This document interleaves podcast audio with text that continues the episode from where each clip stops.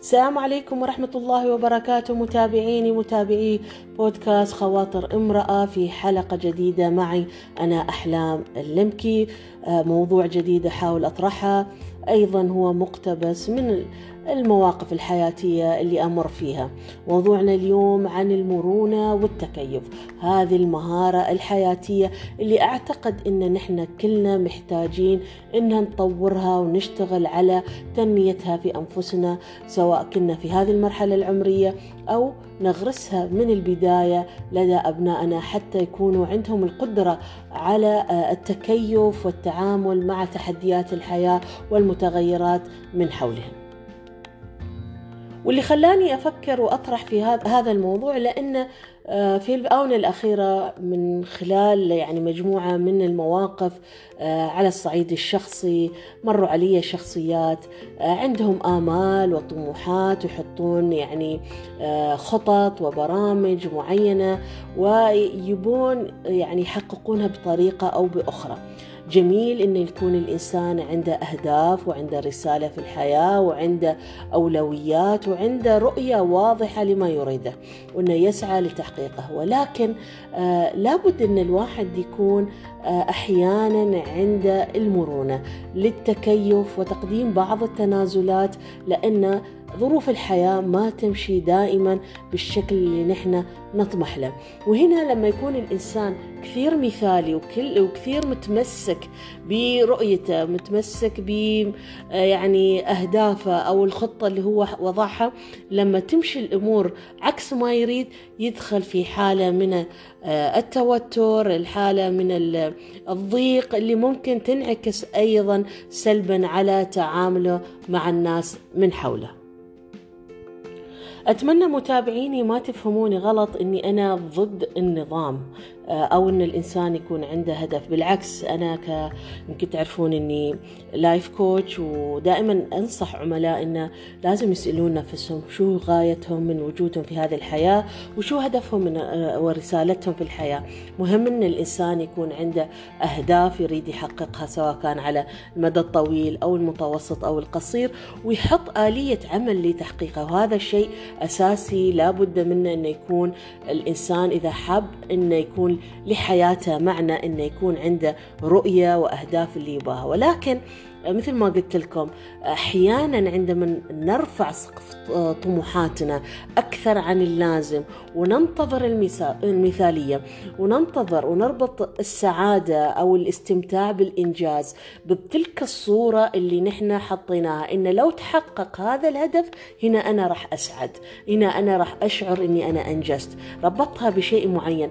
ولكن في الواقع أحيانا تستوي عندنا تحديات، تتمر علينا مواقف تضطرنا إن نحن نأجل تحقيق أهدافنا لفترة معينة، أو تضطرنا إن نحن نتبع آلية مختلفة، أو تضطرنا إن نحن نتنازل كليا عن هذا الهدف لأن ما بقادرين نحققها وظهرت أولويات جديدة. إذن رسالتي متابعيني إن اليوم جميل إن اللي يكون الإنسان عنده هدف ورسالة وعنده معرفة لأولوياته، ولكن أيضا مهم إنه يكون عنده قدرة على التكيف، قدرة على أخذ وقفات لتقييم الواقع، لتحليل المعطيات، وإدخال تحسينات مطلوبة حسب المعطيات، على أساس أنه يقدر يكمل في المشوار أو تحقيق رسالته. لربما الأدوات اللي قاعد يستخدمها في الوقت الحاضر أو الطريقة اللي هو ماشي فيها ممكن مو قاعدة تساعده لتحقيق الأهداف، فبالتالي لا يربط يعني الهدف هذه أو ساعاته بصورة نمطية معينة رسمها في مخه. ممكن أنا أستمتع بتفاصيل حياتي بأقل التكاليف، بلمة الأهل، بوجود مثلا إنجاز بسيط يحققه أحد الأبناء، بعمل خيري أقوم فيه، مش بالضرورة أني أنا أربط يعني سعادتي المطلقة بالمثالية. لأن الناس اللي يكونون عندهم المثالية درجة عليا والكمال، يعني والكمال لله، يمكن هني أنا يمكن هذا الكمال هي الكلمة الصحيحة مش المثالية، أنه في ناس هم بطبيعة الحال يحبون الإنجاز، وقيمة الإنجاز تكون دائما عالية عندهم، فبالتالي عندما يخفقون قليلا من تحقيق الإنجاز بالمستوى اللي هم كانوا يطمحون له يشعرون بإحباط أو يشعرون بالضيق أو كذا. فهذه النقطة جدا مهمة.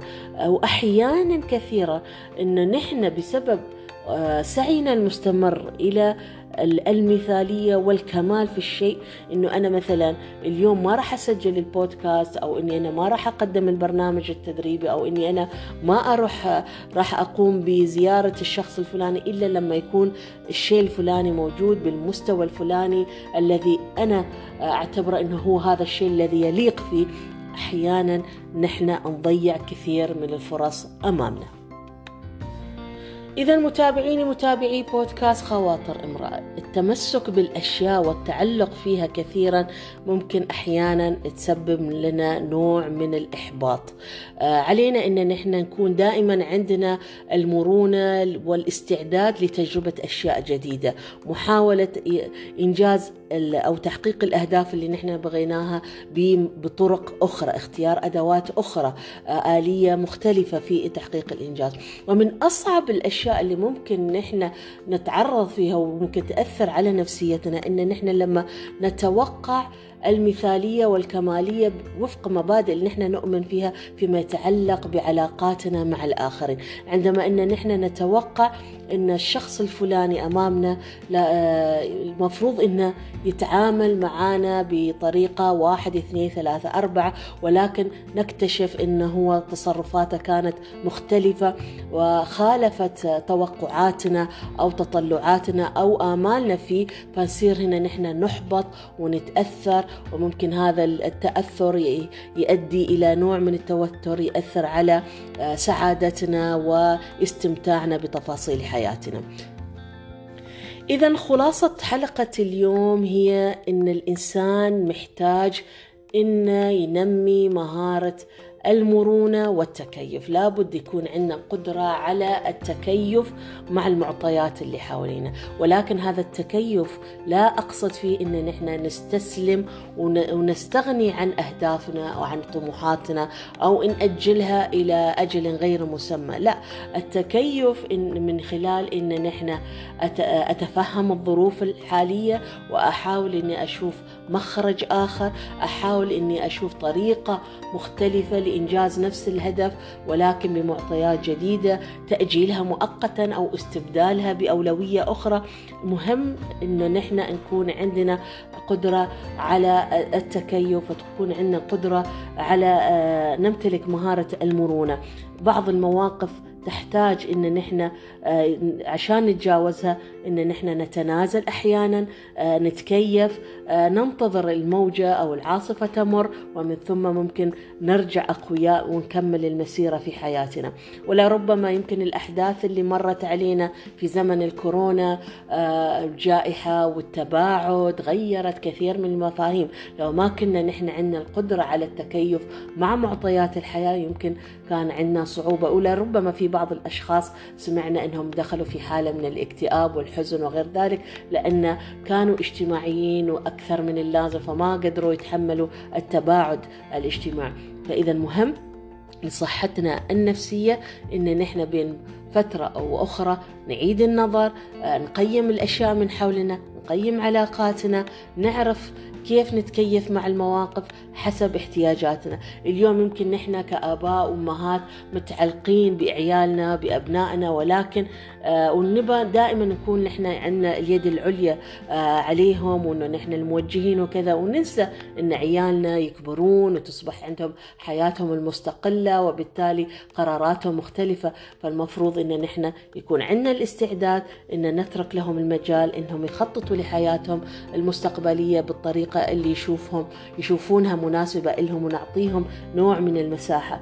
اليوم مثلا تغيرات العالم الرقمي اللي دخلت في حياتنا بطريقة كبيرة، أصبح اليوم نحن المستقبل يتحدث عن الذكاء الاصطناعي، ونقع أيضا في دوامة ما بين إيجابيات هذا العالم الرقمي وسلبياته، ولكن هذا أصبح واقع. لابد أن نحن كآباء نكون مواكبين لهذا الشيء، وأيضا لابد أن نحن نسمح لعيالنا إن بشكل مقنن استخدام هذه التكنولوجيا، لأن هي أصبحت لغة العصر، ما يمكن أن احنا نعزلهم. وغيرها كثير من المواقف والمتغيرات الحياة المتسارعة اللي ممكن تمر علينا، سواء كان على الصعيد الشخصي أو على الصعيد المهني، اللي تتطلب منا إن نحنا نتكيف ونعيد النظر في وجهات نظرنا وفي أولوياتنا واتخاذ القرارات المناسبة.